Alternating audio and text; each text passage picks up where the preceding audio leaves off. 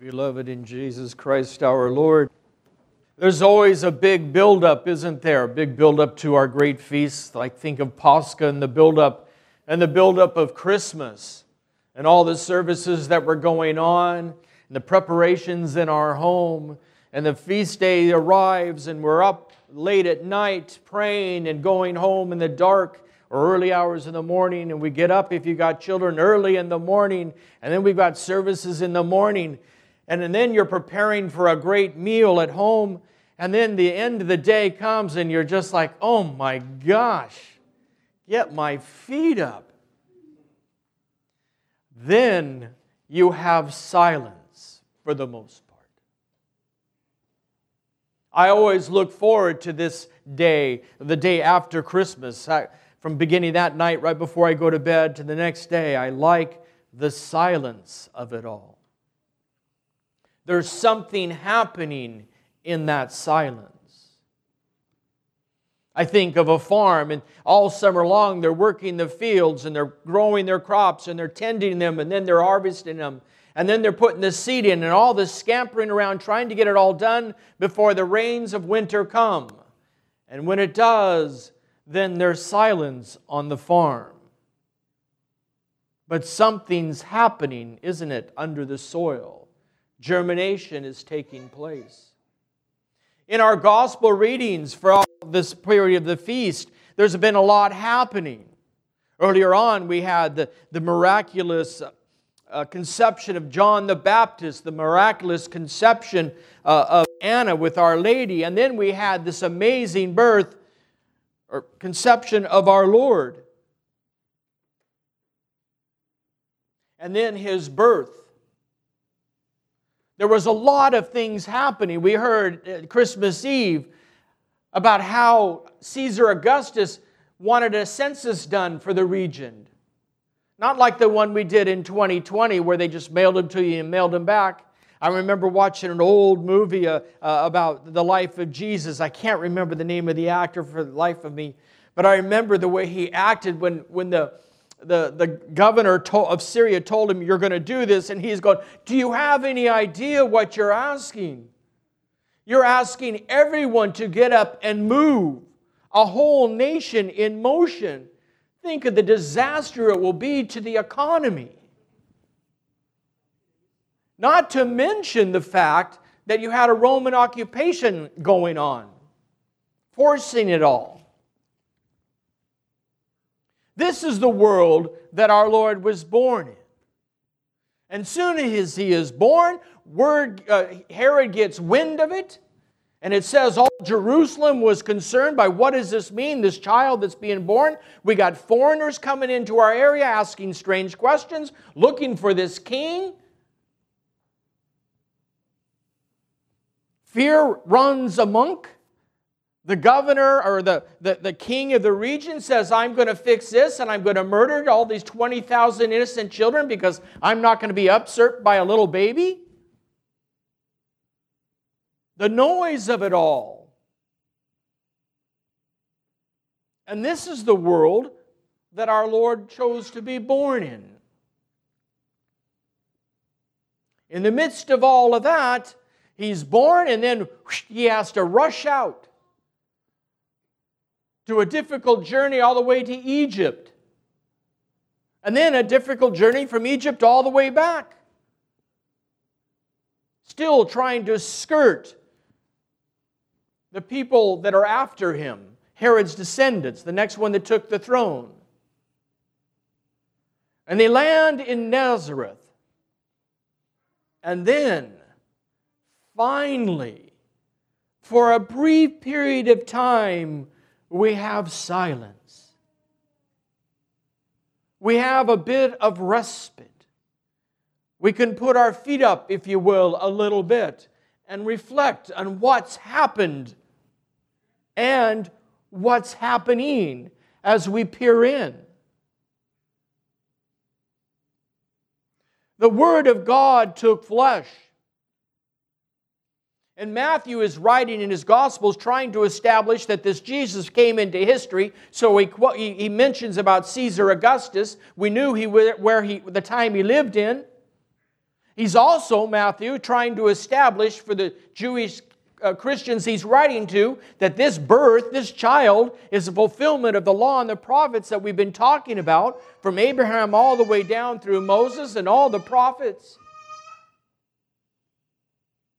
We even hear the two prophecies from Isaiah and Jeremiah tonight. Trying to establish that this word of God, as I mentioned, Christmas, became man. And there he is in the silence of a little nondescript, insignificant little village of Nazareth. Can anything good come from Nazareth? Nathaniel will say. And so we look into this and we go, well, what's going on here? There's something happening in that silence. And we can see in that silence that life's happening. They're getting up in the morning. They're doing their daily tasks that is required of a family in that, that time and age. Gathering water, gathering food, preparing all the food. Jesus was living a normal life like anybody else. He was running around, no doubt, with his cousins and the rest of the family that lived in the village. He was a real human boy. He even learned to trade from his father, as all boys would do. So he had work. Not the work just for making money, though that was important. We had to provide, they had to provide for themselves. But to see that there was dignity in work.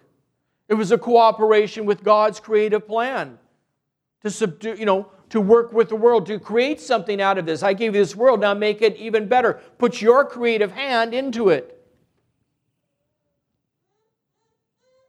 We see that he even lived a spiritual, devout life, his Jewish faith. No doubt that faith governed his daily life as he learned as a boy all the rituals that he had to go through and the washing of the hands and everything that went with that, the rituals of the cycle of the week that he would go through, going to synagogue, the annual cycles of going to Jerusalem for the great feasts.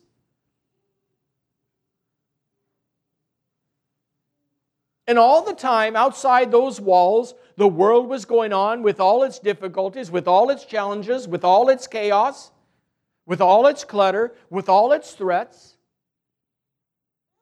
And yet, that boy, our Lord Jesus, continued to grow in wisdom and knowledge. And we know it wasn't a perfect, things weren't always perfect in the household. Remember when he was 12 years old and they went off to Jerusalem for a feast and they were leaving and they were day into their journey home and they couldn't find Jesus? So they went in search of him, and when they found him, Our Lady said, the mother said, Have you not seen that your father and I have been searching for you in sorrow? You see, they were going through the same things you and I go through difficulties and challenges. Matthew's trying to put forward that this is a real boy, true God but also true man. Because if we don't understand about his humanity, then the passion, death, and resurrection and his ascension won't make any sense. It only makes sense and it only has effect on us and our salvation if we understand that God became man. And so, as a child and growing up, he could identify with everything you and I go through, except he didn't sin but he experienced the sinful actions of all those around him. Imagine what he's heard as travelers came through the village from time to time and brought news of what's happening outside of the world. The concerns and anxiety that might have been there for Joseph, wondering, I got to protect my family. What's happening there? They were not spared anything. You and I are living in the same kind of difficult situation in the world today. Nothing's changed, really. And because we have the name, and because we're baptized into Christ,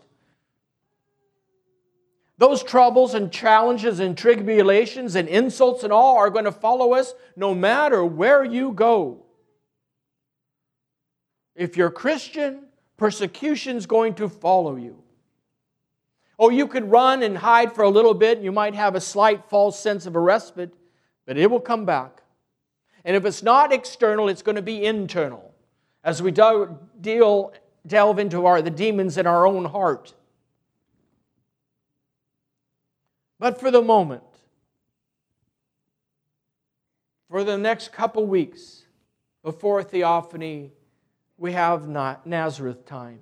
We have that silence, that chance to sit back and ponder about this child like Joseph did outside the cave. And look with longing, loving eyes of his mother and worship him as the Magi. A lot is happening A lot is happening in our hearts if we're aware of it, if we allow ourselves this silence to reflect in it. A newborn child is born to us today as we continue to celebrate, to save us, but not let us have free reign or live a life without troubles and difficulties.